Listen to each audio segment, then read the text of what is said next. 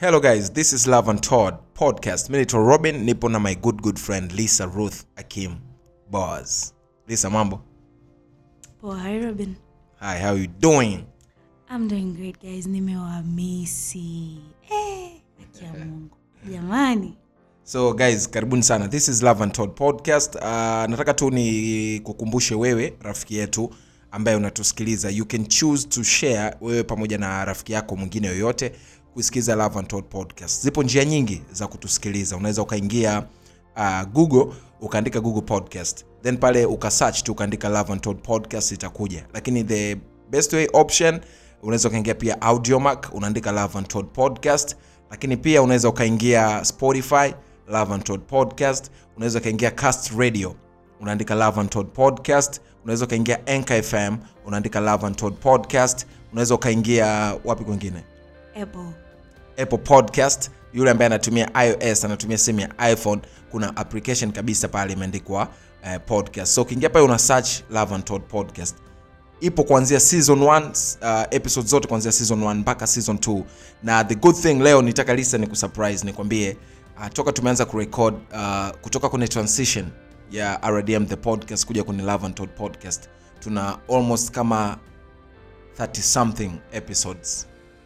Really? yeah Nice. we have up to 30 something episodes nitakuja na hesabu kamili so guys wiki hii na wiki nzima mwezi huu tumekuwa tupo kwenye dealing with men au sio Yeah, basically men mental health and the stigma that it's around.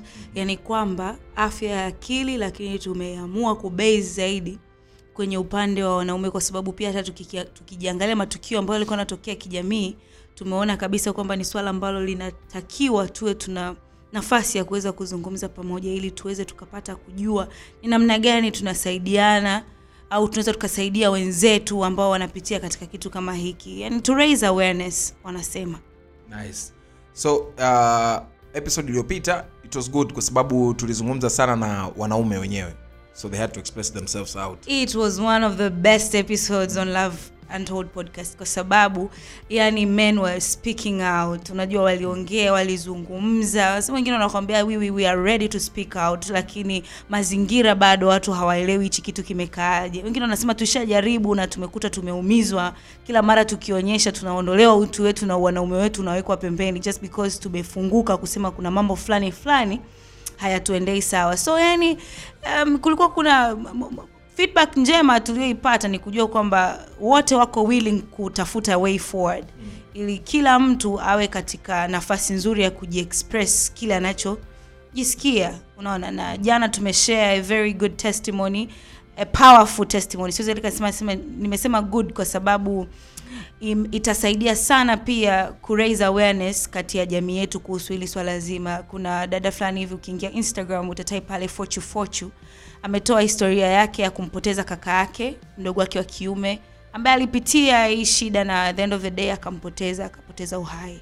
Kwa hiyo ame gather up courage anazungumza ili watu waweze kujua ni namna gani tunaweza tukasapotiana uh, tukasapotiana wenyewe kwa wenyewe hasa hii elimu izunguka kwamba wanaume kuja kunotice ni ngumu kwa sababu ni watu ambao wanajificha sana. Ni, it's not easy mwanaume kusema kwamba mimi napitia wakati mgumu. Hata yeye mwenyewe tu kugundua kwamba mm, ili swala linanizidi inakuwa inachukua muda mrefu. Ndio maana sisi tuko hapa robin and ruth tunataka kucreate a platform where sote tunaweza tukazungumza na tukajifunza. Kiingereza wanasema to unlearn kwa sababu kuna vile ambavyo tulijifunzaga eh, vinakuwa sio vizuri inafika, inabidi tufike mahali tuviache ili tujifunze vitu vipya vitakavyoweza kutusaidia. Nice. so uh, kumladhi so uh, leo sasa we have something very good. Natamani sana yani kama leo tu, tu share tu share hii podcast kwa wingi zaidi tutavyoweza. Yeah. kwa sababu kitu ambacho tutaenda kuzungumza leo basically tutaenda kuzungumzia sasa ili unajua unajua mental health yako ni kama unavyoujenga mwili eh? Yeah. uh, you, you, you, you, you are what you choose to be yani unakuwa vile ambavyo wewe unataka kuwa mm. yani unaamua wewe uwe kibonge kama mimi robin uh, uwe mwembamba uwe na six pack yani it's you uwe kitufe kama dada dada Lisa. la hivyo hivyo pia kwenye kwenye mental health so watu wanaokuzunguka ni muhimu sana yes. unaelewa na watu wengi tuna fail sana kutambua uh, watu sahihi ambao wanatu, wanatu round up kwenye maisha. Naweza nipo sawa Lisa? upo sawa sana sana sana sana. Na hii kitu pia uh, brother and i wote tulikuwa tunapokea feedback ambazo zinafanana.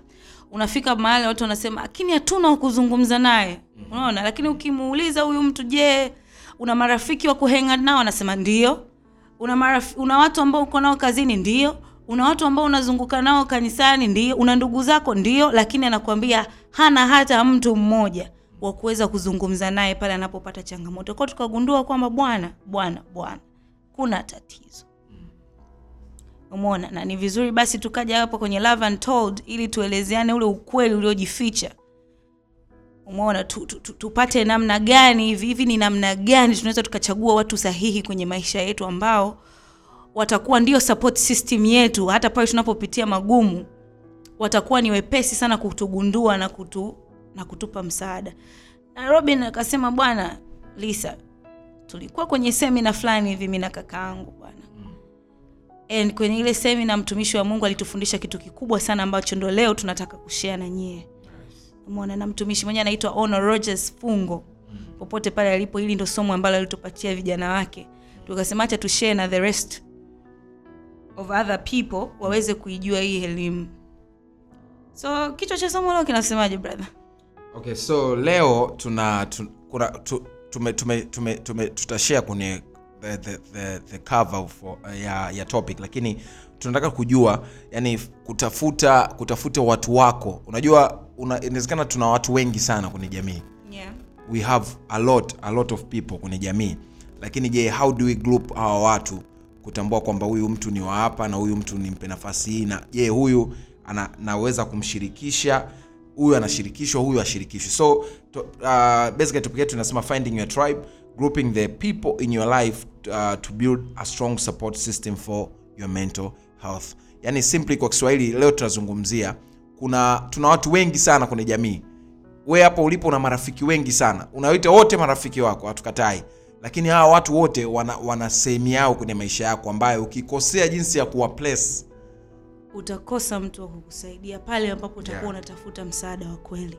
twende kazi. Yeah so leo tutakuwa tuna group group group group group 1 2 3 4 5 6 7 groups of people.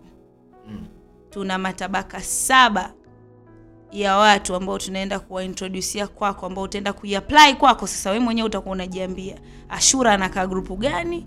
Eh, stefano anakaa grupu gani? Mamdogo anakaa grupu gani? Leo ndo tunaenda kujua. So going straight to it ni muhimu sana wewe ku, kama brother alivyosema kuwapa watu nafasi kwa makundi tofauti tofauti. Just because huyo mtu ni binamu yako haimaanishi huyo mtu atakuwa ni sahihi wewe kuanza naye biashara.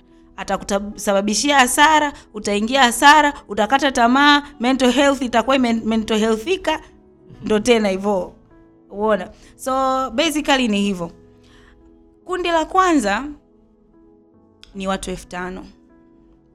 Hawa watu elfu tano hawa robin ndo wale watu ambao tutawakuta kwenye matayo kumi na nne ishiri na moja. Utasoma sasa. Utasoma sasa msikilizaji umeona? Hawa ni wale watu ambao bwana walimfuata yesu maelfu kwa maelfu kwa sababu walisikiaga huyu jamaa waga anafanyaga muujiza wa mkate. So alienda kwa ajili ya tukio zima la kula msosi. So basically hawa ni wale ambao walikuja pale for purpose ya tukio. Yeah. ni watu wa matukio yani. watu wa matukio. Sasa hawa bwana ni kama wale ambao robin leo ukiwa unaoa wale wote utakaotupa sisi kadi za harusi sisi ndo tunaangukia hii kategori okay. umeona kuna wengine ambao utatugaia kadi za special tutakuja na mashosti zetu ambao hata wewe huwajui. Tutafika watu elfu tano. Umeona? Sasa je ni sahihi robin kutoka kusema kwamba mi na watu sana bwana? Unajua eh? yaani nilijaza ukumbi wa mlimani city ule ulichafuka watu yani mi na watu kweli yani okay, is it right robi kujihesabia watu wote kwamba ni watu wake? Na ndo hapo lazima uji kitu uh, assignment rahisi ambao unaweza ukajipa hapo. Katika hao watu elfu tano so mtumishi ali, ali kitu kimoja. Mm. sasa katika hao watu wote elfu tano ambao wamefika ndo au utaenda kusoma kwenye hicho kitabu cha matayo mtakatifu. Ni wale ambao wanakujaga kwa sababu ya matukio. Na hao watu elfu tano ukiangalia wengi huwa tunawaita marafiki. Wote tunawaita marafiki. Which is huwa kiukweli ni kwamba huwa tunakosea. Tunakosea. Kwa sababu ukisema uchukue hata simu yako saizi umpigie hata mtu mmoja ambaye ulim katika wale elfu tano ambaye katika kumi watao respond. Yani sidhani kama watafika watatu Eh, tu "Ah, mwanangu mi nina shida fulani hivi. Na ah, ah, wewe umesema birthday party sisi tupo. Wewe umesema siu kuna kitu gani sehemu fulani tume, tumezuka. Lakini uki- uki- ukituambia kuhusu shida zako we, we have no help because we are here for a good time not a long time. so lazima utambue kwamba kwa yesu alikuwa ni elfu tano. Kwako anaweza akawa mia au uh, mia tatu au hamsini. Au hamsini. Yaani we mwenyewe tu unajipa assignment. Yani hapo ushike peni na daftari. Ujipime, watu wako ni wapi? Leo ukitangaza harusi wangapi watakuja kwenye harusi yako? Hao ndo watu wa matukio ambao tunawaongelea sisi. Sasa kundi la pili brother ni watu mia na ishirini. Awa mia na ishirini tutawapata kwenye kitabu cha matendo ya mitume sura ya kwanza kumi na nne mpaka kumi na tano. Hao ndo watu wale ambao petro alikuwa anawaambia kwamba sisi ni ndugu anawakusanya kwa pamoja ili kuwa, kulianzisha kanisa la awali la mwanzo kabisa lile. Umeona? Lakini hawa ndugu mia na ishirini kwako wewe ndo wale ambao tukikwambia mc anakwambia ehe simama sasa hebu tutambulishie ndugu zako bwana harusi.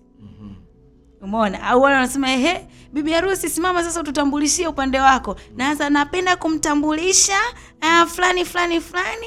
Hapo sasa ehe napenda kuwatambulisha jamani kikundi changu hope for the best jamani popote pale mlipo msimame. Hawa watu mia ishirini. Washapungua kutoka kwenye elfu tano. Hawa watu mia ishirini ndani ya wale elfu tano walioko kwenye sherehe yako. Hawa ndo ndugu zako. Kwamba wanajua robi anakaa vingunguti. Umeona? Ikitokea msiba hawa watakuwepo. Ikitokea sherehe hawa watakuwepo. Yaani hawa ndo ndugu ambao wanakufahamu wewe. Sasa kwa wewe wanaweza kawa kumi wanaweza wakawa ishirini Mm.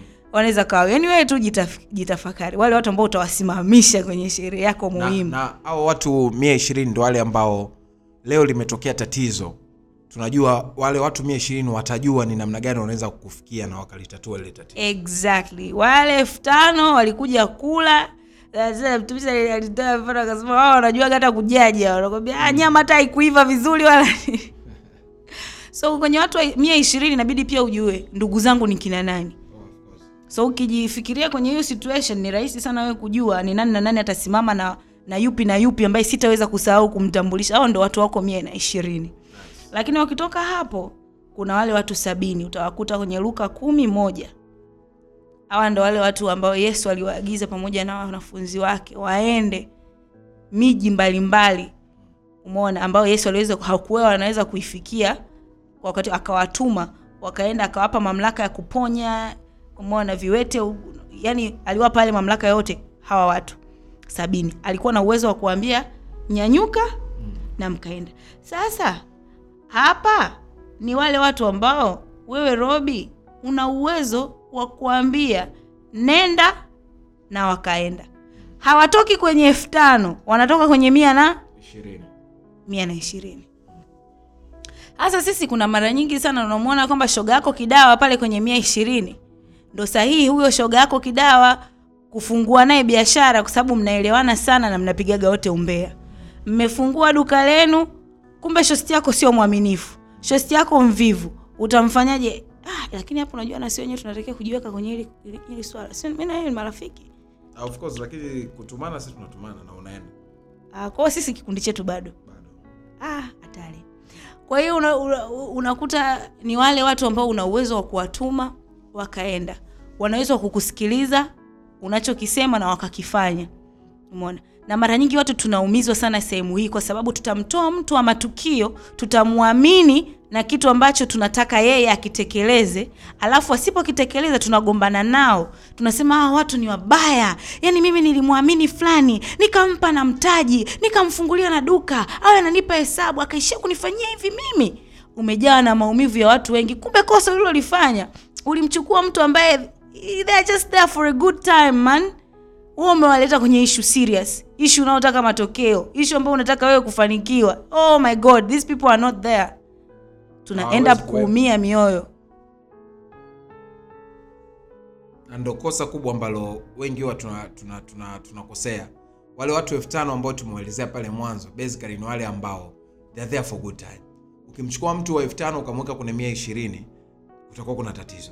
Na mia ishirini wale ukawatoa wale sabini wale sabini ni ambao yo, yani ni mtu ambaye hata kama ni saa sita usiku ukimwambia do something ananyanyuka anaenda kufanya. Ambapo kuna wale watu mia tano hawezi kutokea mtu wa namna hiyo.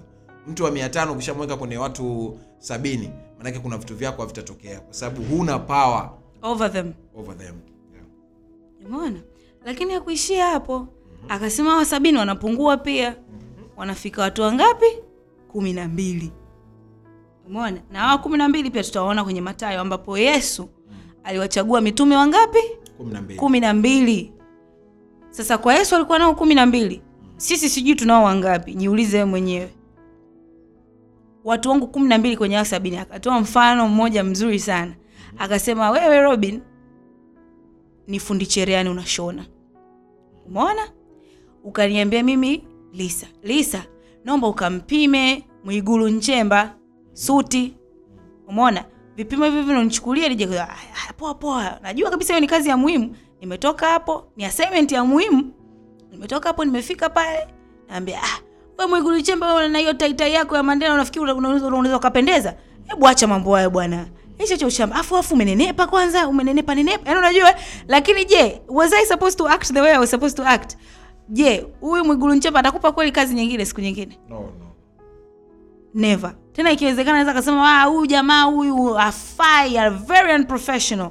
But is it true kwamba wewe ni unprofessional? You just send out the wrong people. Lakini ulivyonituma sikwenda.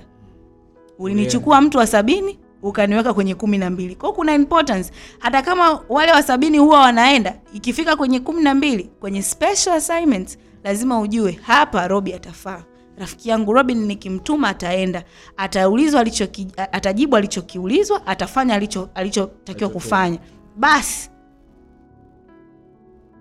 lakini sisi we send out the wrong people.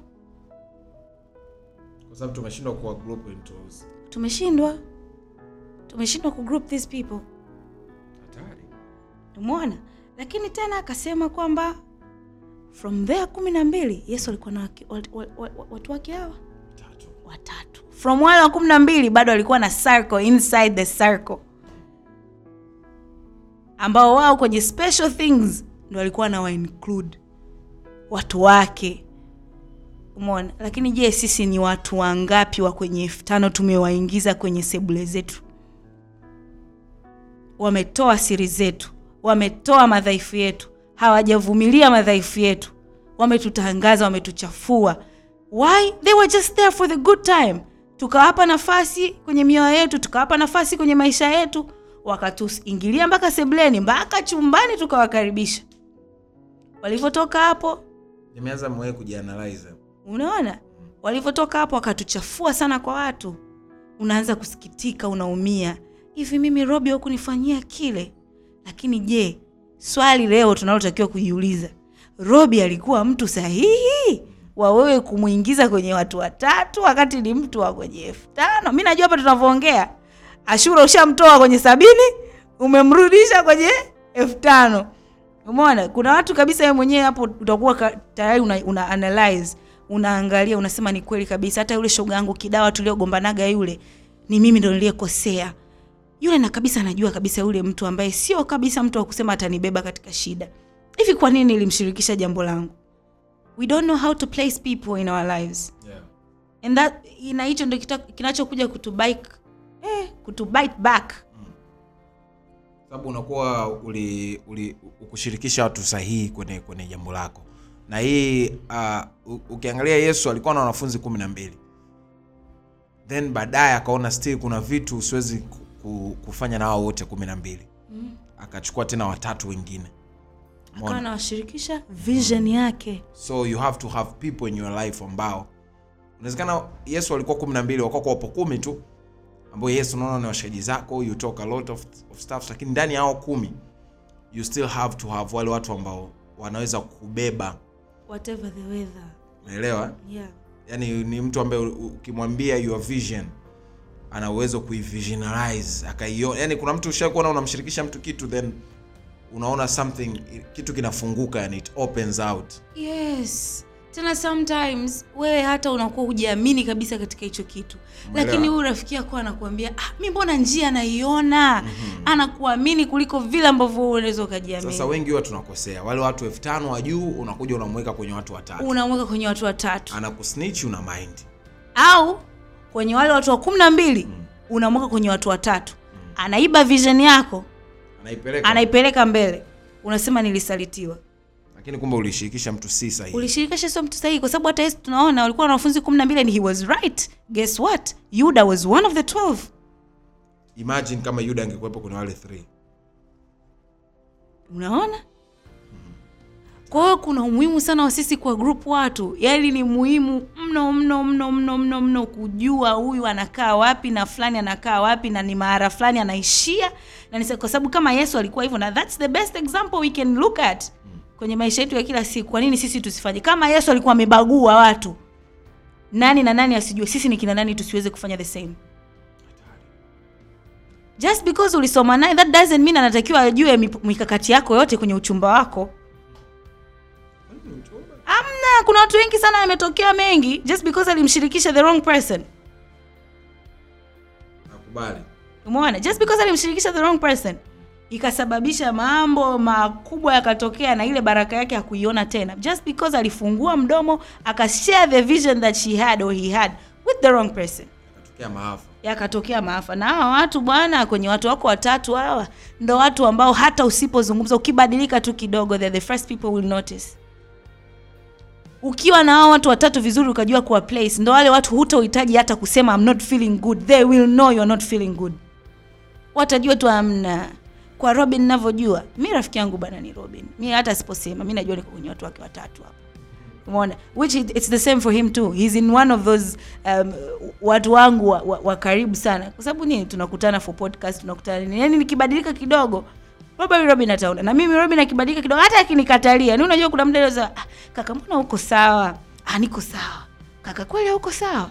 Lakini mi sijakuzoea hivi at least nakuwa nimeshow concern. Akiwa baadaye ready unashangaa unajua ni kweli bwana that time nilikuwa siko sawa kuna mambo moja mbili tatu. Like okay you're feeling kwamba okay at least ameniambia unajua that means it's going to be okay. Lakini wewe ambaye huna hao watu watatu ukipata hilo swala lako gumu nobody is going to notice a thing. Sababu uta, utakosa. Utakosa. Nani atakuwepo kujua kwamba ah, huyu mtu unajua anaongeaga sana? Mbona leo aongei sana? Hebu ngoja niende nikamsemesha kwani kaka vipi kwani dada vipi these are those people they're the people who push you yani they push you and push you and push you to be the best version of yourself these are the people ambao watakesha usiku wajue ni namna gani utatatua tatizo lilokupo nao Umeona? Hawa ndo watu ambao watakupigia makofi hata kama dunia nzima imekaa inakubua, watasimama, watapiga makofi, watasema you're doing good, keep on. Those are those people. Hawana baya na wewe, hawana wivu na wewe, wanakupenda that much. So sio kwamba watu hawapo, hapana. Hatujui tu namna gani tunawaplace watu. Wewe hapo umempenda wa elfu tano utamweka hapa kwenye watu watatu, yupo for a good time. Zikija shida anaondoka zake bwana. na zikitokea good time tafute kweli kweli Ah, zikitokea good time memeoya kesho kinanuka utamwona utamwona, lakini sasa pata msala pata msala, pata tatizo, hawapo. Umeona, lakini akazungumzia bwana kwamba kundi lengine ni one person, na huyu one person one person. One person brother, ah, okay. One person huyu kwa Yesu alikuwa Yohana, wengine wanasema alikuwa Petro. Ukisoma Yohana 19 26 mpaka 27 um, Yesu alivyokuwa ana, ana, ana nani pale msalabani. Alikuwa kama ameongea brother to brother heart to heart kwamba oya mama yangu. Unaona? And from that day yule disciple hakumwacha mama yake Yesu. Okay huyo one person ndo yule alisema pia unatakiwa umbuild okay? Ah, akasema yeah, it's very important for you to build another you kumwandaa mtu mwingine. Mtu mwingine ambaye atakuwa kama wewe kiasi kwamba hata asipotokea akifanya kila mtu anaona wewe umefanya. Yani kila mtu haoni pengo. Yani another you akasema it's very good to mentor people. Na na na na, na hapa lazima watu waelewe kitu kimoja. Mtu mwingine akasema ah, mi na mentor people hata kazi sina. No. Yani in life kwa mfano nyumbani wewe ni firstborn au sio? Yes lazima siku firstborn haupo wazazi wako waone vitu vyote vyokuwa anavifanya firstborn waliobaki they are doing it. Ushakuna kuna nyumba asipokuwepo fulani then everything is not done kuna hiyo nyumba. Au mama akasafiri. Hakuna kitu kinachofanyika humu ndani. Nyumba inakuwa chafu hakuna usafi chakula kibaya hakuna anayefuatilia. Have you ever noticed such families? Yes. Mi kuna familia moja nishae kwenda natoa ushuhuda sitoitaja lakini inawezekana wakawa wananisikiliza hiyo familia nimeenda kwenye hiyo familia. Yeah. mamao alikuwa amefariki. Like toka mamao amefariki ndo walikuwa wanamwoni ni msiba. Yeah. imagine mamao amefariki hata siku ngapi hazijapita. Before mamao alivyokuwa hai ulikuwa ukienda pale kwao. Yeah. ukifika yani the reception unavyopokelewa ukifika sitting room the way the sitting room is so clean like unasema wow, mi nimeenda pale zimepita like two weeks three weeks and the guys are just ndo wameanza kuzoezoea mazingira ya kutokuwepo na mama. The house is very rough. Maybe because they were mourning at that time. As i'm speaking till today. Hello. you see nikaja kujifunza kwamba wazazi pia lazima wawe wana wana menta watoto wao. Hii kitu kuna kuna baadhi ya makabila sitaki kuyataja lakini kuna makabila na baadhi ya nchi zime, zimevuka sana kwenye, kwenye mentorship. Yaani mzazi kumtengeneza mtoto wake mtoto wake yani, yeah. yani kuna wazazi yani ukiwaona watoto wao. Unajua kabisa mtoto wa fulani. Yani vitu anavyofanya actions anazochukua likitokea tatizo kwenye familia the way analisolve yani the way ana take up things na vitu vingine una- hata kama baba asipokuwepo hapa lisa yupo. Sasa lazima wewe wenyewe uanze kujiquestion kwenye maisha yako. Je wewe ukiwa haupo watao kuwepo watafanya kama wewe au ndo itakuwa kimesimama? Kuna siku nishai kumwambia lisa. Majizo aliandikaga siku moja kwenye peji yake. Akaandika biashara nyingi za za watu. Hazina system. Nika lisa nikamwambia leo hii umeumwa je na shosho yeye itafunguliwa? Mbona nikamwambia bwana bwana inabidi nipambane nifike mahala kitu kinaenda hata mimi nisipokuwepo. Manake saizi ushaanza kumte yani saizi kuna mtu lazima uanze kuna kumtengeneza. mtu tayari tayari nishaanza kummenta kwamba hata nisipokuwepo nimesafiri nimefanya nini nimefanya nini vitu vinaenda kama kawaida. Ukipokea simu anasema nina shosho mwenyewe kumbe wala na shosho hayupo. Ndio huyo mtu ndio huyo mtu mtu mmoja. Yani kwamba wewe hapo ulipo let's say uh, unafanya biashara. Then una wadogo zako watatu wanne. Wanashinda nyumbani lakini wewe biashara unafanya. Kesho kishokutwa let's say umetangulia mbele za haki. Hapo hapo nataka kuuliza kitu kaka. Hapo hapo hapo hujaendelea. Una waka gani? Kama wadogo zangu hawapo kwenye kwenye kundi namba moja wapo wadogo zangu kwenye mia ishirini Na- mnaona somo linavyoenda. nasema yani, natolea mfano kwa sababu unawezekana mdogo wako akawa yupo hata kwenye watu mia tano. Yeye ni mtu ukimtoa outing nini yani ndo anatokea kwenye matukio hayo. Huyu mtu mmoja sio lazima awe ndugu yako. So yani huyu mtu mmoja ni mtu ambaye utamprepare yani yeye sio lazima awe mtoto wako sio lazima awe shangazi yako awe mjomba wako no. Anaweza kawa mtu yoyote lakini point tu na try kuimake out ni kwamba usipokuwepo nani yupo yani to fill the gap. Yeah that's the thing. That's the whole point huyo mtu mmoja ni muhimu sana kuwepo. Na akaenda mbali zaidi akasema kwa mfano ambao mko na watoto leo hii ukifa who is gonna be a mother to your child? And mimi hapo hapo huwezi amini. The right person came into my mind. Okay. mwana nikasema wow. leo nisipokuwepo ninajua rafiki yangu fulani nishamjua. mtoto wangu atampenda kama mimi nilivyompenda. Atamjali kama mimi nilivyomjali. Na nikafurahi kwamba at least kwenye grouping sija sija sijapoteza hata hata nafasi moja kumbe hata mimi ninaye oh asante Yesu kwa kujua nafasi ya huyu mtu kwenye maisha yangu lakini pia akazungumzia kwamba hii ndio sehemu ambayo unatakiwa uwe makini sana because hata kwenye kuchagua mke au kuchagua mume ni lazima awe mtu huyu Aha. Hello. yeah. alafu akaongea kitu very powerful sema kiko nje ya mada kidogo akasema nasema kiufupi kwamba shetani hana shida na ndoa. Shetani anashinda na adam kutana na hawa. Kwa sababu adam alivyopewa instructions na mungu hawa akuwepo lakini the devil alivyokuja kwa hawa hawa akamwambia maelekezo yote ambayo mungu alimwachia nani? Alimwachia adam. Meaning kwamba the devil fights adam kutokutana na hawa because hawa ana maelekezo ya adam ndani ya haya maisha. So if akifanikiwa kuwapishanisha. Adam akaenda kwa stela stela akaenda kwa steven badala ya adam. Amewini. Okay. maana ni maelekezo aliyopewa akiwa mtu huyo Mmoja. mmoja. So inabidi tutafakari hapo sana. Umeona? Because that determines our whole life. Na maana kila mtu ana maelekezo. Kila mtu kuna assignment ambayo special mungu amempa ambayo huyo msaidizi wake huyo ndo huyu mtu namba moja. Huyo sasa hiyo tumeenda tumeenda deeper kidogo lakini in short huyu mtu mmoja ni mtu ambaye you, either umementa mwenyewe is that person hata usipokuwepo anafanya badala yako. Kwa mfano sisi kanisani bwana robin ndo timu ya ya media. Anashughulika na kupiga picha na nini. Lakini kwa sababu ni rafiki yangu akiumwa hahitaji hata kunipigia simu kuniambia ah lisa hebu utakuta tu nime kazi ishafanyika kazi imesha inavyotakiwa. you, you, need to have those people in your life. Kwenye huyu mtu mmoja sasa inawezekana wewe ukawa nao wawili. Sio mbaya. Inawezekana wewe ukawa na watatu. You're blessed. Bwana lakini kundi la mwisho ni wewe mwenyewe. Na hapa it's very important kwa sababu most of us we are extroverted people. We are so joyful around people. We are so energetic around people. We escape ourselves tunajikimbia wenyewe. Yaani ni watu ambao hatu appreciate our own presence.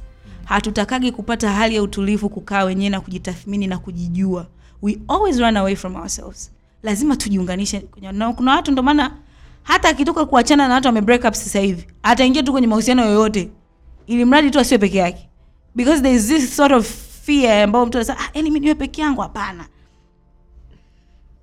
umeona? Kwao unashangaa watu wanaingia kwenye hata kwenye mahusiano ambayo sio because of that fear of being alone. You have to understand you need that time alone because let me tell you one thing. God doesn't speak to you ukiwa kwenye sehemu ya mzunguko na watu wengi. Anaongea katika hali ya utulivu. That means you have to be comfortable to be alone. You have to be comfortable kukaa mahali pa upweke wa peke yako kujitafakari na kuongea na mungu na utamsikia mungu akizungumza. Okay yani uh, kitu ambacho mtu anatakiwa kuelewa hapo kwa mtu kwa mtu peke yako. There moments you have to have your own time kuevaluate vitu vyako mwenyewe. Yani hahitaji kushare na mtu yoyote. Yani kuna moments kutoka kwenye wale watu elfu tano mia ishirini sabini eh, ukashuka watatu wawi yani there are moments in life yani, yani kuna moment unahitaji wewe kuwa wewe sasa peke yako umechill unaevaluate wewe na halmashauri yako ya kichwa unafanya maamuzi na vitu vingine vitu vinakwenda. So there are moments in life mungu pia akishaona umekuwa umefungamana fungamana unajua sometimes the holy spirit anataka anataka aje kufanya kazi ndani yako lakini kila akija anakuta yani uko clouded na watu tunajua kuwa occupied. Mm, umeona? Watu tunajua mimi hapa nimemsikia mungu nilivyokuwa single. Yani no I'm just trying to say I'm just trying to tell you kwamba yani yani nilikuwa bize, muda wa kumsikia mungu sina. Okay. Eh? very occupied. Very occupied. Mitoko. Mi- eh, huku mara hivi mara umemnuni mara umenuniwa mara umelala mapema. Mutatafakari ukuu wa mungu saa ngapi? Umeona? so mimi one of the special assignments one of the special callings one of the everything special that god has talked to me was the time that i was ever alone. Pale ambapo nilikuwa mwenyewe because sometimes not all closed doors are closed doors. Sometimes it's an opportunity for god to meet with you and speak to you. So don't always run away from closed doors. Usidhani kama kila kitu ambacho hakijafanikiwa kwenye maisha yako wewe hakijafanikiwa kwa sababu mungu akupendi mm -mm, sometimes mungu anataka utulivu wako. Ukae kwenye utulivu ili akusikia akupe maelekezo mazuri. And to say that tumeileta hii special episode katikati because we really wanted you to understand kwamba god has wonderful people around mungu ana watoto wengi sana wazuri wa kike kwa wa kiume. Usije hata siku moja ukasema ah, mi siwezi bwana. Watu wenyewe wanafiki sana watu wenyewe waongo sana. Sasa kwanzia leo jitathmini we ni mtu wa aina gani? Kuwa wewe hapo bora kwanza kabla hujataka watu bora. Na ukiwa mtu bora utajua namna ya kufanya assessment katika maisha yako. Ya kujijua je mi ni mtu wa aina gani? Mimi kweli ni mtu ambaye napenda kutokatoka au kwa sababu marafiki zangu wanapenda kutokatoka na mi napenda kutokatoka hapana mi sipendi hata kutokatoka mi napenda utulivu napenda kukaa ndani niangalie series nisome kitabu. What if nikaanza kuexplore sehemu ambazo naweza nikapata marafiki wa aina yangu mimi? Imona mi ni mtu wa ibada. I don't like going to clubbings. Au marafiki zangu wote wao kila wakinipigia simu mimi wanaenda viwanja. Ntapata wapi marafiki ambao wanaenda kanisani? Anza kwenda kanisani umeona? Anza kwenda zile sehemu ambazo zitakujenga wewe kwa sababu ushajifanyia assessment. Then you'll know how to group your people. Utagundua you have been walking around your entire life with watu ambao walitakiwa kukaa kwenye 5000 na wewe umeweka in the inner circle ya three people sharing your visions with them sharing your plans with them. Na ndio maana wengi mnalalamika watu wanatukatisha tamaa. Nimeshare my business idea with my friends. They don't support me. It's because, it's because you're asking the wrong people most of your friends they just want to enjoy the money they just want to enjoy the company they just want to enjoy the booze and everything. They're not there to like really really push you to be great. Na alafu kibaya zaidi hawa watu wazuri waga wapo ila ndo wa sisi waga tunawapiga mateke. Kwa sababu tunaonaga kama hawana ishu yani tunaonaga kama "Ah, nao yani si wananionaga nini mimi. Lakini kumbe ndo hawa watu the right people who are supposed to push to us in our destiny. Lakini bila, bila kusahau kina yuda ni muhimu sana so usitake kila kitu kiwe perfect because these people ndo chachu ya wewe kukumove. Kutoka kwenye hali fulani kwenda kwenye hali fulani. So the moral of this episode ni kukuambia kwamba mungu ana watoto wengi. Kaa vizuri jifunze vizuri. Kama ujaelewa anza upya. Andika watu elfu tano mia ishirini sabini kumi na mbili watatu mmoja peke yangu. Nani na nani anakaa wapi? Utajua. Hata utakapopata tatizo utajua wa kumtafuta ni nani utajua kuzungumza naye ni nani maana unajua nani umemweka wapi na wapi umemweka wapi. So that's just about it guys. Nice. so shout out to wewe ambaye this midweek utakula chakula hiki kizuri. Mi by the way siku ile ya semina baada ya kufanya hivi kuna kitu kingine tulifundishwa siku ile kinahusu tabia but next time tutashare na nyie. So guys tumefurahi sana kuwa na nyie hapa leo kwenye love and podcast. We wish you good luck. Sikiliza share na mwenzio kwa sababu kitu kizuri kumbuka kuna moments kwenye maisha yako ukichanganya yule ambaye unapati naye kila siku kumshirikisha vision zako umeondoka na maji. Na ni mbaya sana ukamshirikisha mtu ambaye si sahihi. Kumbuka atazifunga zile vision zako na hazitoweza kutokea kwenye maisha yako. Mi naitwa robin. Sikuwa peke yangu nilikuwa ruth we love you guys. See you next time. God bless you. Chill out this is love and todd the podcast